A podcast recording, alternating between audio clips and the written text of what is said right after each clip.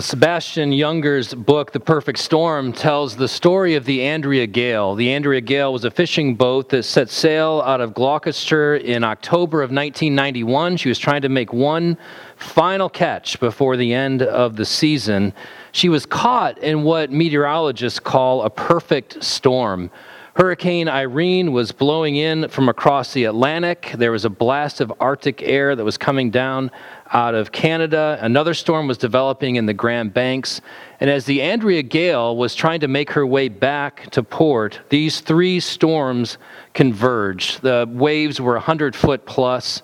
No one survived, everyone perished in that storm. You may find yourself in a perfect storm right now. Uh, the COVID crisis and its collateral damage may be converging in your life along with other storms that were already there. You may be experiencing a relational storm. The, the waves and the wind has been howling in your marriage or in your relationship with your kids for years. Your storm may be financial. Just when you thought you were about to catch up, just when you thought that your you know, retirement fund was going to be okay, there was going to be something there when you retired, COVID hits and everything is thrown into chaos. Uh, it may be a physical storm. You were already sick prior to this, or, or in a category that is high risk, and, and there's fear, there's concern, there's a storm. Uh, the storm may be emotional. You're, you've already had you know, chaos in your heart. You're already struggling with mental health issues. And then the anxiety and the chaos that surrounds where the globe is, where the world is right now. Your storm may be spiritual. Your faith felt so fragile already, and now all of this is taking place. Whatever the case may be, it feels as though the storm is great. It feels as though a hundred foot waves are crashing down upon your head. And the one thing you want to know is where are you, God? Don't you care?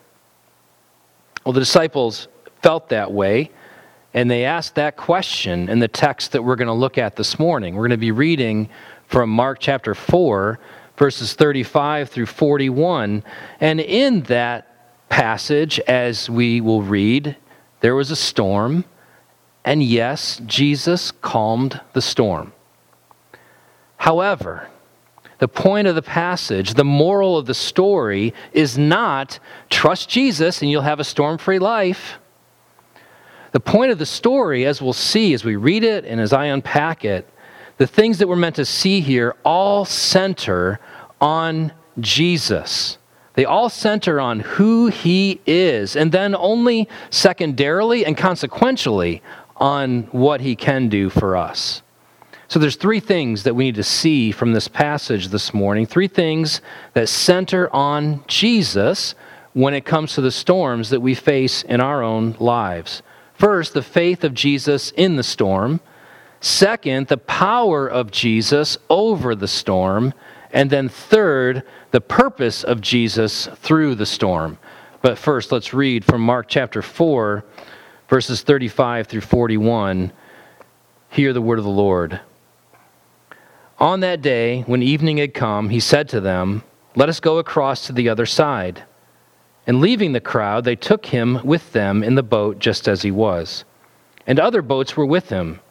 And a great windstorm arose, and the waves were breaking into the boat, so that the boat was already filling, but he was in the stern, asleep on the cushion.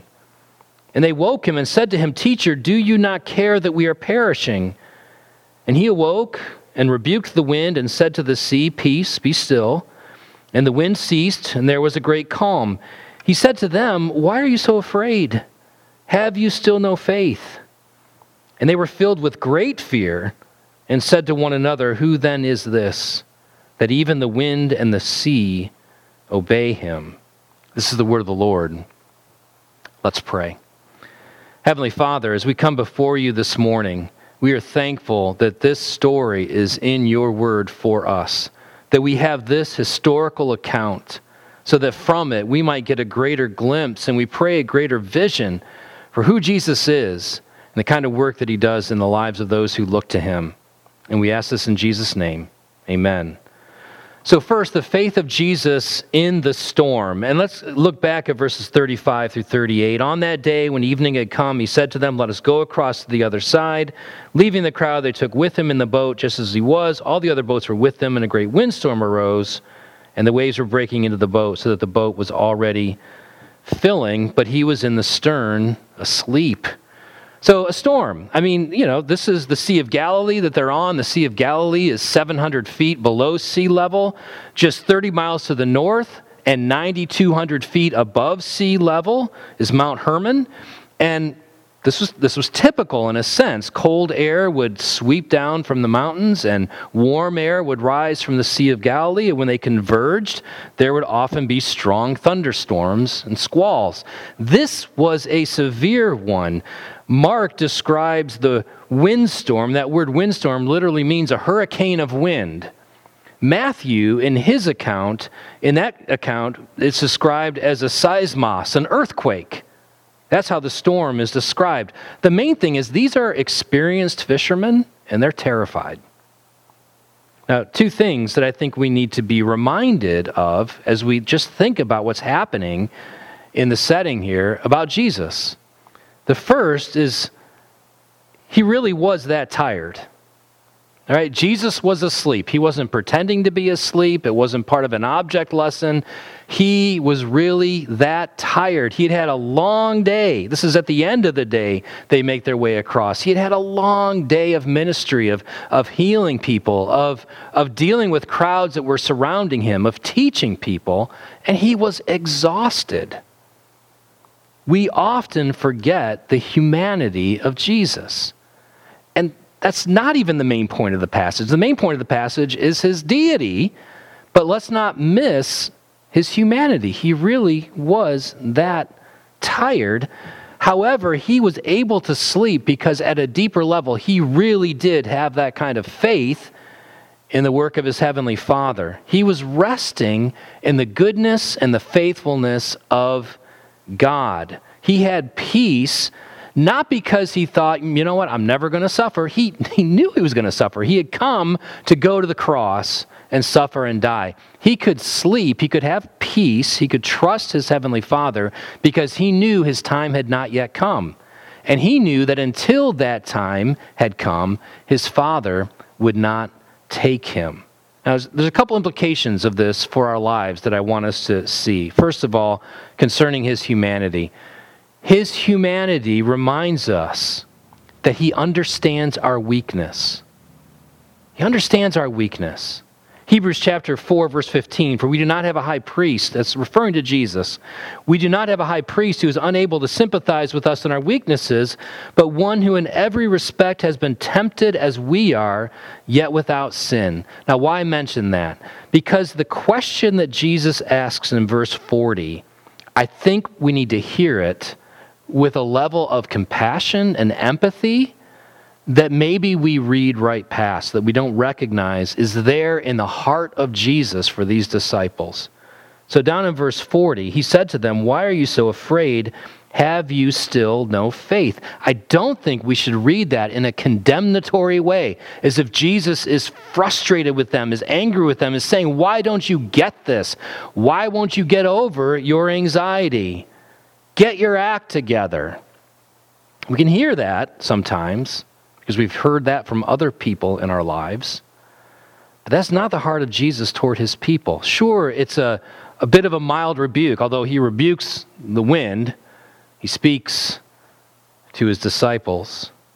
I think the question here is a lot like God's question to Adam and Eve in Genesis chapter 3. God comes to Adam and Eve after they sin and he says, Where are you? He knows where they are, he's omniscient.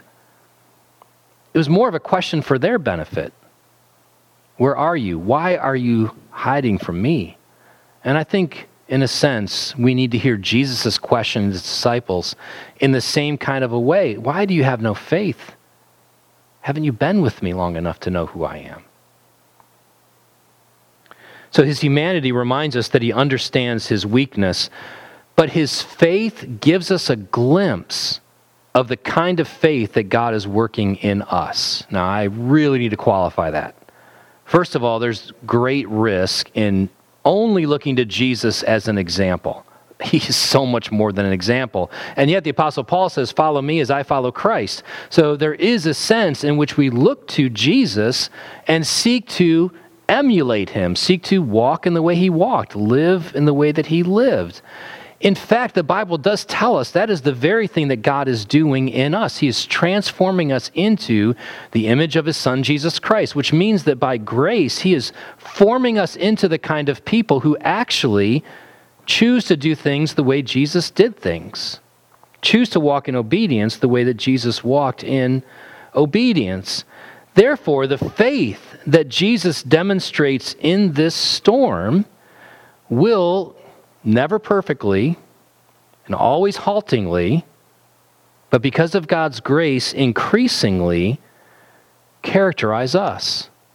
So that means that there is a sense in which we too, along with Jesus, can rest in the fact that in the midst of any storm, God will not take us until our work is done until the work that He has for us to do here on earth is complete.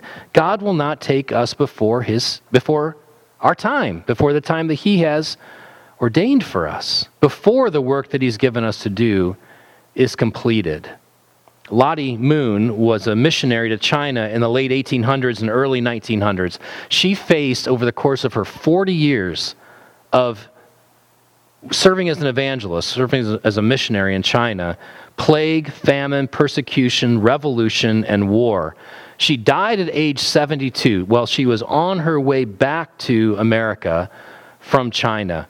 Earlier in her life, however, she had said this I have a firm conviction that I am immortal till my work is done. I love that. And I think we can think that way. If God is sovereign, then the storm is never out of control, as much as it may feel that way to us. If God is sovereign, if He has a purpose for us here on earth, and He will see to it that we accomplish that purpose, whatever it is, then although we don't know when our work on earth is done, we can know that we will not go to be home with Him one second earlier than we ought to. Even in knowing that we are being transformed into the image of Jesus Christ, the one who experienced peace in the storm, brings us a measure of peace in every storm.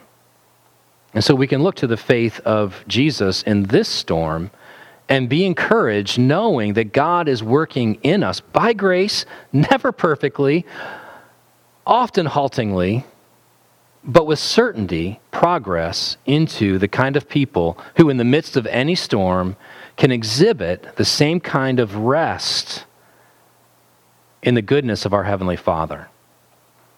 So, secondly, let's look at the power of Jesus over the storm. And that is what this text is mainly about. The whole point of this story is so that we can get a greater glimpse of who Jesus is.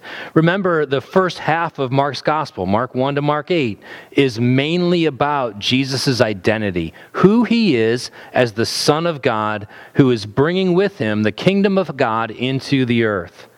This passage is mainly about revealing who Jesus is. This is the first in a series of miracles that will demonstrate his authority. Right? So here we get him demonstrating his authority over nature in the passage that we're looking at this morning. In uh, chapter 5, verses 1 through 20, we get a picture of him demonstrating his authority over the demonic realm. In verses 25 through 34 of chapter 5, we get a picture of him demonstrating his authority over sickness. And then in 535 to, 30, to 43, we get him demonstrating his authority over death. All these things, this, this whole half of the of Mark, and especially this series of miracles that we're in, are meant to tell us that Jesus is God. So, what are we seeing here in verse 39? Verse 39, let me read it. And he awoke and rebuked the wind and said to the sea, Peace, be still. And the wind ceased, and there was a great calm. What are we supposed to get from that? What we are supposed to understand is that the God of Psalm 65 who stills the roaring of the seas, and the God of Psalm 89, who rules the raging of the sea, and the God of Psalm 107, as we just sang, who hushes the waves of the sea, is Jesus. Jesus is the Lord of the storm. Jesus is God. And in verse 41, the disciples get that. They get that. Look at verse 41. And they were filled with great fear and said to one another, Who then is this that even the wind and the sea obey him? They were afraid of the storm. They were terrified when they realized that there was one in the boat with them who was greater than the storm. When they realized that the one with them was God, and they worshiped. They worshiped. What does that mean for us? Well, it means two things. It means that one greater than the storm is with us in our storms. One greater than the storm is with us in our storms. The same God who said in Psalm 107, the same God in Psalm 107, as we saw just a second ago, who hushes the waves of the sea, is the God from Isaiah 43 who says, When you pass through the waters, I will be with you. One greater than the storm is with us in our storms. That's the first thing to, see. The second thing that we need to see is that one greater than the storm will bring an end to all storms. One greater than the storms will bring an end to all storms. In, the, in ancient literature, in ancient times, the storm was a metaphor for, the, for destructive power and for chaos. And so when you get to the vision in Revelation chapter 21 of the new heavens and the new earth where there is no sea. It's not talking about a waterless eternity, it's talking about a storm free eternity. The hope of the Christian life is a stormless eternity. God does not promise a storm free life, He does promise a stormless eternity. The great hymn writer William Cowper understood this. William Cowper's life was filled with storms. He lived from 1731 to 1800. He and his brother John were the only two of seven children to survive past infancy. When William was six, his mother died giving birth to John, which had a tremendous effect on, on William. William moved from school to school. He was bullied mercilessly in these schools. He began experiencing deep anxiety and depression. He had multiple suicide attempts, both before and after becoming a Christian. His heart was changed, his mental illness remained his entire life. He wrote the hymn, God Moves in a Mysterious Way. And let me just read two verses from it. God moves in a mysterious way, his wonders to perform. He plants his footsteps in the sea and rides upon the storm. And then a couple verses later, ye fearful saints, fresh courage take. The clouds that you, that you much dread are big with mercy and will break in blessings on your head. William Cowper's experience and expectation was not that in this life things would suddenly and magically get better. His hope was in that stormless eternity. When the final wave of God's grace finally broke over him, on that day in which he passed from life in the seen world to life in the unseen realm, awaiting the new heavens and the new earth, he knew that he would experience great mercy from God. Jesus is Lord. He stilled the sea to demonstrate his power, but he is also the God who is present with us.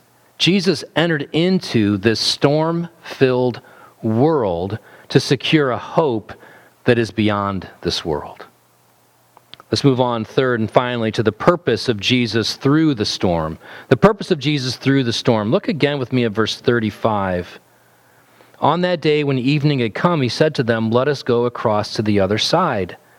And we talked about the humanity of Jesus, but Jesus is God. There was nothing about what was about to happen that caught Jesus by surprise. To follow Jesus is to follow Jesus into storms. Now, everyone's going to experience storms in this world. It's a fallen and broken world. But to be a follower of Jesus is to follow Jesus into storms. Storms in which he has a purpose. God works in the midst of the storms that we face in order to reveal things to us that we desperately need to know. He reveals things to us about who He is, He reveals things to us about who we are. He reveals things to us about how much we need Him. And finally, He reveals things to us about how much, uh, about how we can depend upon Him through the storm. Uh, our own confession of faith, the Westminster Confession of Faith, says this in chapter 5, uh, paragraph 5 The most wise, righteous, and gracious God doth oftentimes leave for a season his own children to manifold temptations and the corruption of their own hearts, to chastise them for former sins, or to discover unto them the hidden strength of corruption and deceitfulness of their hearts, that they may be humbled and to raise them to a more close and constant dependence for their support upon Himself, and to make them more watchful against all future occasions of sin and for sundry other just and holy ends. In other, word, in other words, God ordains storms in the lives of His children for the express purpose of growing them in their love for Him. There's no such thing as a meaningless, purposeless, completely random storm, trial, hardship in the life of a follower of Jesus Christ. God works in these things, good things, for his children. Not, not necessarily things that are for now. You know, the, the promise is that, you know, the promise is not that in the storm we'll come out of the storm with, with more, unless the promise is more love for him greater dependence upon Him, a greater vision of His faithfulness and His power in our lives. These are things that we can look to, but never a storm free life. So, what's the point of all this? Well, the storm is never without purpose. The storm in your life is never without purpose. God's purpose in the storm is always good. Because through the storm, he reorients our faith toward him. Look down at verse 40. He said to them, Why are you so afraid? Have you still no faith? Now, in Luke's account of this, Jesus says, Where is your faith? I think this is more of an issue of the fact that what faith they had was not centered on Jesus Christ. They weren't looking to him. Their eyes were on the waves, their eyes were not on him. And what God does in the midst of these storms in our lives is turn our eyes toward Him. And what do we find as we do so? We find that He cares. Their question to him was, Do you not care that we are perishing? And the response of the Bible is, Yes, Jesus cares. Peter learned that. Peter was on this boat. Mark wrote what Peter spoke. Peter was on the boat with Jesus. Peter, based on what we know of Peter, may have been the one who said, Don't you care that we're perishing? And yet, sometime later, it was Peter who would write, Cast all your anxieties upon him because he cares for you. Jesus does care. He said, My peace I give you. I do not give as the world gives. The world has nothing to offer when it comes to the storms that blow in. Christianity does. Jesus does. But the ultimate proof of his loving concern is not what he did in the boat, it's what he did on the cross. No storm is greater than the storm of God's judgment and wrath. Not even the storm of our physical death is greater than that storm. On the cross, that storm broke over Jesus, and he sank so that you would not. He was not delivered from the storm of God's judgment, so that you can be if you will look to him in faith. He sank beneath the waves of God's wrath, so that all who look to him in faith never will. The Andrea Gail was doomed to sink beneath the waves, and it may feel like you are doomed to sink beneath the waves as well. But if your hope is in Jesus Christ, you never will. Because Jesus is Lord of the storm, you will never sink beyond the reach of his grace. Let's pray. Heavenly Father, we again thank you for this glorious reminder of your grace. Lord Jesus, we thank you that you are with us in the midst of every storm, that you are powerful over the storm. You are indeed Lord of the storm. And that that great storm that we could never, ever face on our own, the storm of God's judgment that we deserve because of our sin, you took that storm in our place. And in so doing, you demonstrated how much you love us. But you also secured for us a stormless eternity. Until that great day, oh God, would you help us to walk by faith, to trust you, to exhibit more of the faith of Jesus Christ in the midst of all storms. And we ask that you would do this by your grace, because apart from your grace, we would never do it ourselves. We ask that you would do it for your glory, that we might be trophies of your grace. And we ask, oh God, that you would do it for our good, so that we, through all the storms of life, may taste and see that you, in fact, are good. And we ask this in Jesus' name. Amen.